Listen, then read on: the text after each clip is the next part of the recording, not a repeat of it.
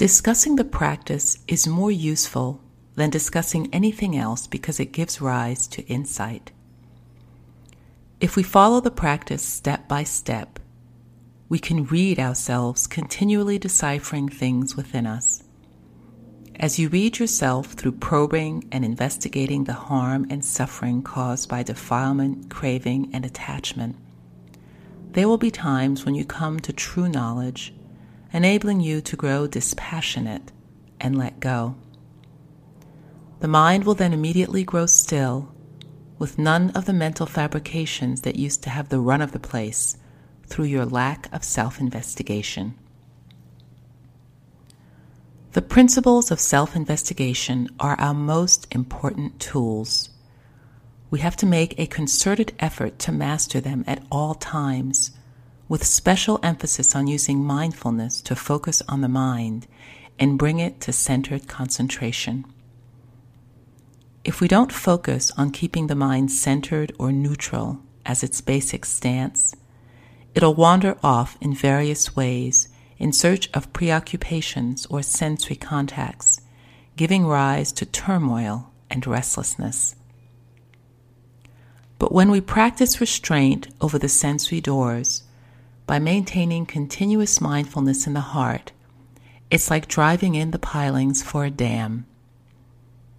If you've ever seen the pilings for a dam, you'll know that they're driven deep, deep into the ground so that they're absolutely firm and immovable. But if you drive them into mud, they're easily swayed by the slightest contact. This should give us an idea of how firm our mindfulness should be in supervising the mind to make it stable, able to withstand sensory contact without liking or disliking its objects. The firmness of your mindfulness is something that you have to maintain continuously in your every activity with every in and out breath. The mind will stop being scattered in search for preoccupations. If you don't manage this, then the mind will get stirred up whenever there is sensory contact, like a rudderless ship going wherever the wind and waves will take it. So, this is why you need mindfulness to guard the mind at every moment. If you can make mindfulness constant in every activity, the mind will be continuously neutral, ready to probe and investigate for insight. As a first step in driving in the pilings for a dam, in other words, in making mindfulness firm, we have to focus on neutrality as our basic stance. There's nothing you have to think about, Simply make the mind solid in its neutrality. If you can do this continuously, that's when you'll have a true standard for your investigation, because the mind will have gathered into concentration. But this concentration is something you have to watch over carefully to make sure it's not just oblivious indifference. Make the mind firmly established and centered so that it doesn't get absent minded or distracted as you sit in meditation. Sit straight, maintain steady mindfulness, and there's nothing else you have to do. Keep the mind firm and neutral, not thinking of anything at all, and make sure this stability stays continuous. When anything pops up, no matter how, keep the mind neutral. For instance, if there's a feeling of pleasure or pain, don't focus on the feeling. Simply focus on the stability of the mind, and there will be a sense of neutrality in that stability. If you're careful not to let the mind get absent minded or distracted, its concentration will become more continuous.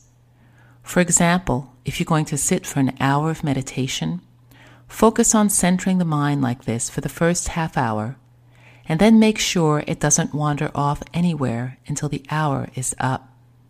If you change positions, it's simply an outer change in the body, while the mind is still firmly centered and neutral each moment you're standing, sitting, lying down, or whatever. Mindfulness is the key factor in all of this, keeping the mind from concocting thoughts or labeling things. Everything has to stop. Keep this foundation snug and stable with every in and out breath. Then you can relax your focus on the breath while keeping the mind in the same state of neutrality. Relax your heavy focus so that it feels just right with the breath. The mind will be able to stay in this state for the entire hour, free from any thoughts that might wander off the path. Then keep an eye out to see that no matter what you do or say, the mind stays solidly in its normal state of inward knowing. If the mind is stable within itself, you're protected on all sides. When sensory contacts come, you stay focused on being aware of your mental stability. Even if there are any momentary slips in your mindfulness, you get right back to the stability of the mind. Other than that, there's nothing you have to do. The mind will let go without your having to do anything else. The way you used to like this, hate that, turn left here, turn right there won't be able to happen. The mind will stay neutral, equanimous, just right. If mindfulness lapses, you get right back to your focus, recognizing when the mind is centered and neutral towards its objects and then keeping it that way. The pilings for the dam of mindfulness have to be driven in so that they're solid and secure with your every activity. Keep working at this no matter what you're doing. If you can train the mind so that stability is its basic stance, it won't get into mischief. It won't cause you any trouble. It won't concoct thoughts. It will be quiet. And once it's quiet and centered, it'll grow more refined and probe in to penetrate within itself, to know its own state of concentration from within. As for sensory contacts, those are things outside, appearing only to disappear so it's not interested. This can make cravings disband. Even when we change positions as pains arise in the body, the mind in that moment is stable, focused not on the pains, but on its own stability. When you change positions, there will be physical and mental reactions as the circulation improves and pleasant feelings arise in place of the pains, but the mind won't get snagged on either the pleasure or the pain. It'll simply stay stable, centered, and firm in its neutrality. This stability can easily help you abandon the cravings that lie latent in connection with all feelings. But if you don't keep the mind centered in advance like this, craving will create issues, provoking the mind into a turmoil, wanting to change things so as to get this or that kind of happiness. If we practice in this way repeatedly, hammering at this point over and over again, it's like driving pilings into the ground. The deeper we can drive them, the more immovable they'll be. That's when you'll be able to withstand sensory contacts. Otherwise, the mind will start boiling over with its thought concoctions in pursuit of sights, sounds, smells, tastes, and tactile sensations. Sometimes it keeps concocting the same old senseless issues over and over again. This is because the pilings of mindfulness are not yet firmly in place. The way we've been stumbling through life is due to the fact that we haven't really practiced to the point where mindfulness is continuous enough to make the mind firmly centered and neutral. So we have to make our dam of mindfulness solid and secure. This centeredness of mind is something we should develop with every activity and with every in and out breath. This way, we'll be able to see through our illusions all the way into the truths of inconstancy and not self. Otherwise, the mind will go straying off here and there like a mischievous monkey. Yet even monkeys can be taught and trained to perform tricks. In the same way, the mind is something that can be trained. But if you don't tie it to the post of mindfulness and give it a taste of the stick, it'll be very hard to tame. When training the mind, you shouldn't force it too much, nor can you simply let it go its habitual ways. You have to test yourself to see what gets results.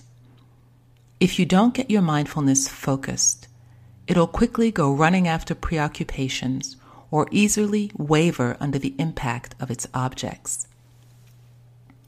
When people let their minds simply drift along with the flow of things, it's because they haven't established mindfulness as a solid stance. When this is the case, they can't stop. They can't grow still. They can't be free. And this is why we have to start out by driving in the pilings for our dam so that they're good and solid, keeping the mind stable and centered, whether we're sitting, standing, walking, or lying down. This stability will then be able to withstand everything. Your mindfulness will stay with its foundation, just like a monkey tied to a post. It can't run off or get into mischief. It can only circle the post to which its leash is tied.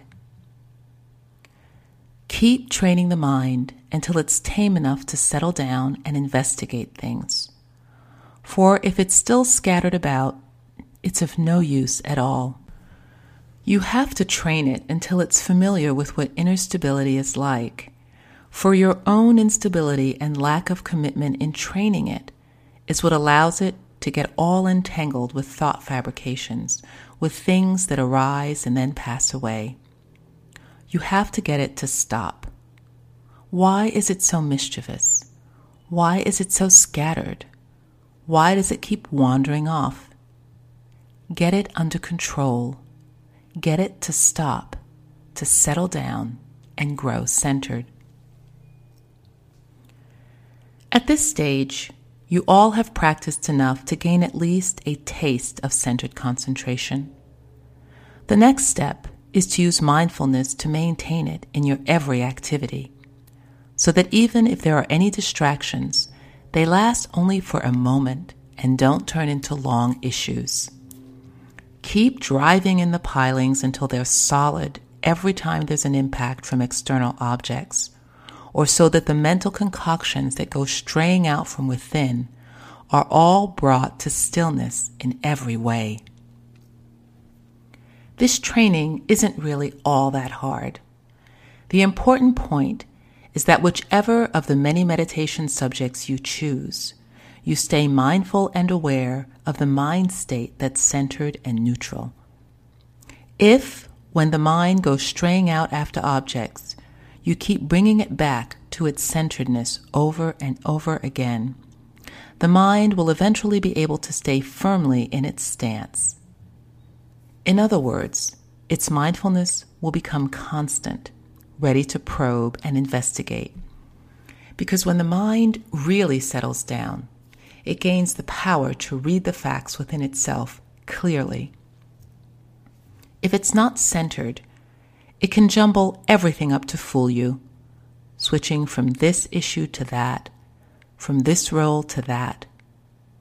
But if it's centered, it can disband everything, all defilements, cravings, and attachments on every side. So, what this practice comes down to is how much effort and persistence you put into getting the mind firmly centered. Once it's firm, then when there arise all the sufferings and defilements that would otherwise get it soiled and worked up, it can withstand them just as the pilings of a dam can withstand windstorms without budging. You have to be clearly aware of the state of mind so that you won't go out liking this or hating that. This state will then become your point of departure for probing and investigating so as to gain the insight that sees clearly all the way through. But you have to make sure that this centeredness is continuous. Then you won't have to think about anything. Simply look right in, deeply and subtly. The important point is that you get rid of absent mindedness and distractions. This in itself gets rid of a lot of delusion and ignorance and leaves no opening for craving to create any issues that will stir up the mind and set it wandering. This is because we've established our stance in advance. Even if we lose our normal balance a little bit, we get right back to focusing on the stability of our concentration. If we keep at this over and over again, the stability of the mind with its continuous mindfulness will enable us to probe into the truths of inconstancy, stress, and not self. In the beginning, though, we don't have to do any probing. It's better simply to focus on the stability of your stance. For if you start probing when the mind isn't really centered and stable, you'll end up scattered. So focus on making centeredness the basic level of the mind and then start probing in deeper and deeper.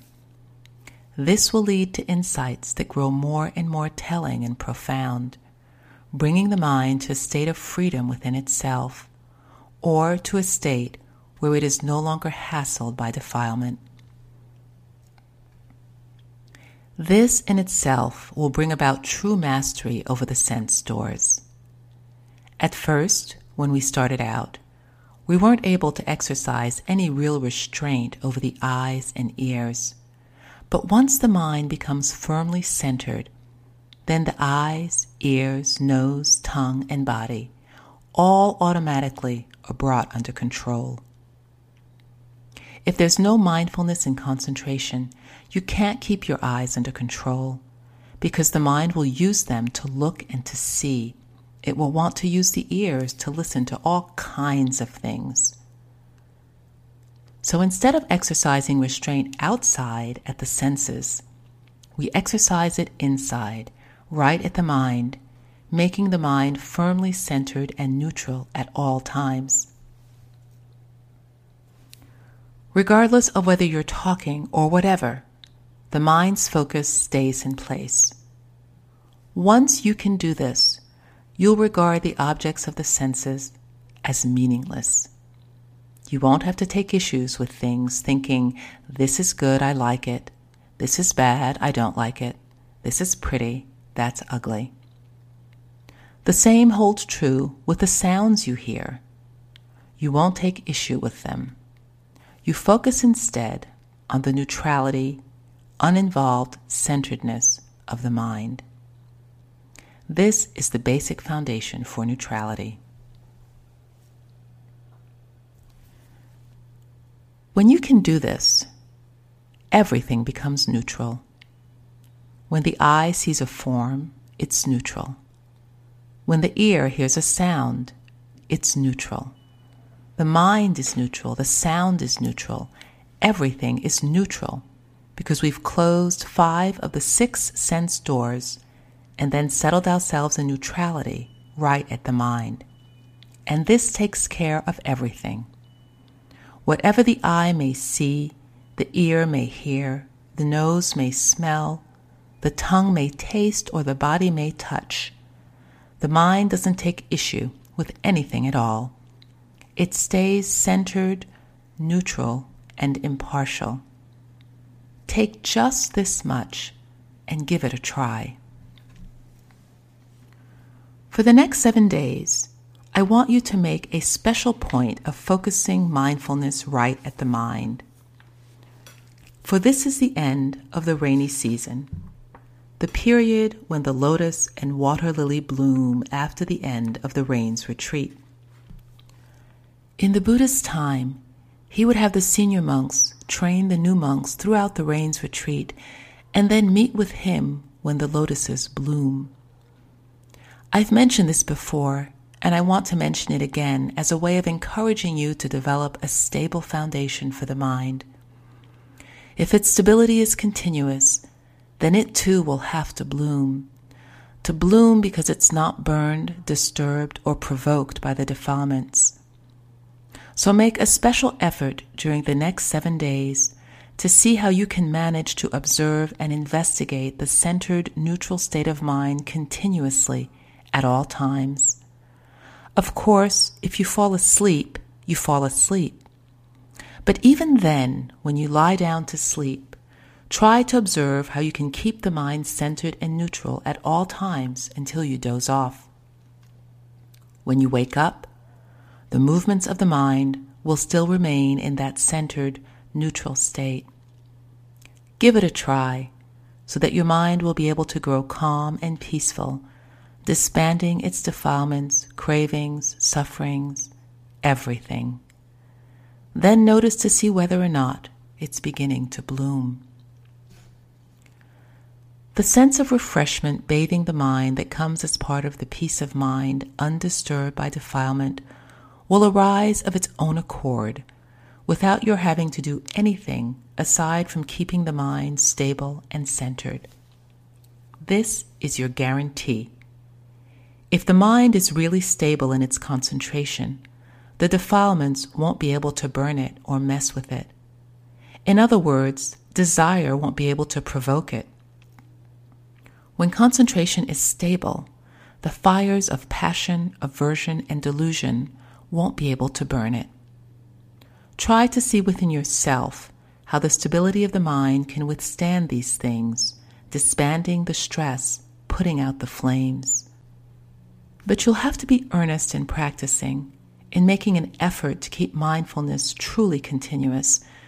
This isn't something to play at. You can't let yourself be weak. For if you're weak, you won't be able to withstand anything you'll simply follow the provocations of defilement and craving. This practice is a matter of stopping so that the mind can settle down and stand fast. It's not a matter of getting into mischief, wandering around to look and listen and get involved in issues. Try to keep the mind stable in all of your activities, eating, defecating, whatever Keep the mind centered within. If you know the state of the mind when it's centered, immovable, no longer wavering, no longer weak, then the basic level of the mind will be free and empty, empty of the things that would burn it, empty because there's no attachment. This is what enables you to ferret out the stability of the mind at every moment. It protects you from all sorts of things all attachment to self, me, and them is totally wiped out and cut away. The mind is entirely centered. If you can keep this state stable for the entire seven days, it will enable you to reach insight on your own. So I ask each of you to see whether or not you'll be able to make it all the way. Check to see how you're doing each day and make sure you check things carefully. Don't let yourself be lax, sometimes stable, sometimes not. Get so that the mind is absolutely solid. Don't let yourself be weak. You have to be genuine in what you do if you want to reach the genuine extinguishing of suffering and stress.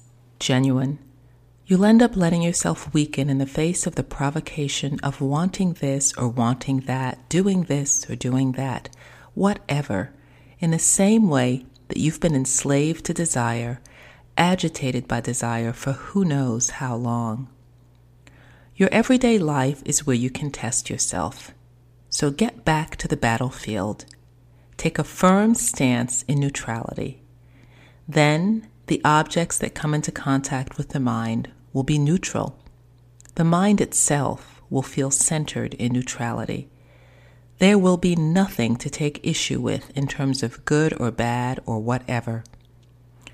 Everything will come to a halt in neutrality because things in and of themselves are not good or bad or self or whatever, simply that the mind has gone and made issues out of them.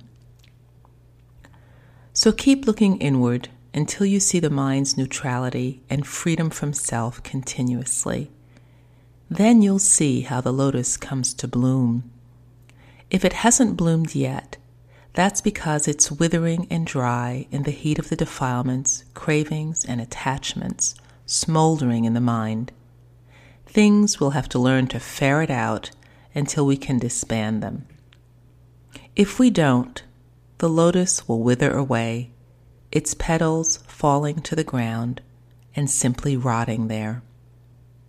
So make an effort to keep the lotus of the mind stable until it blooms. Don't wonder about what will happen as it blooms. Just keep it stable and make sure it isn't burned by the defilements.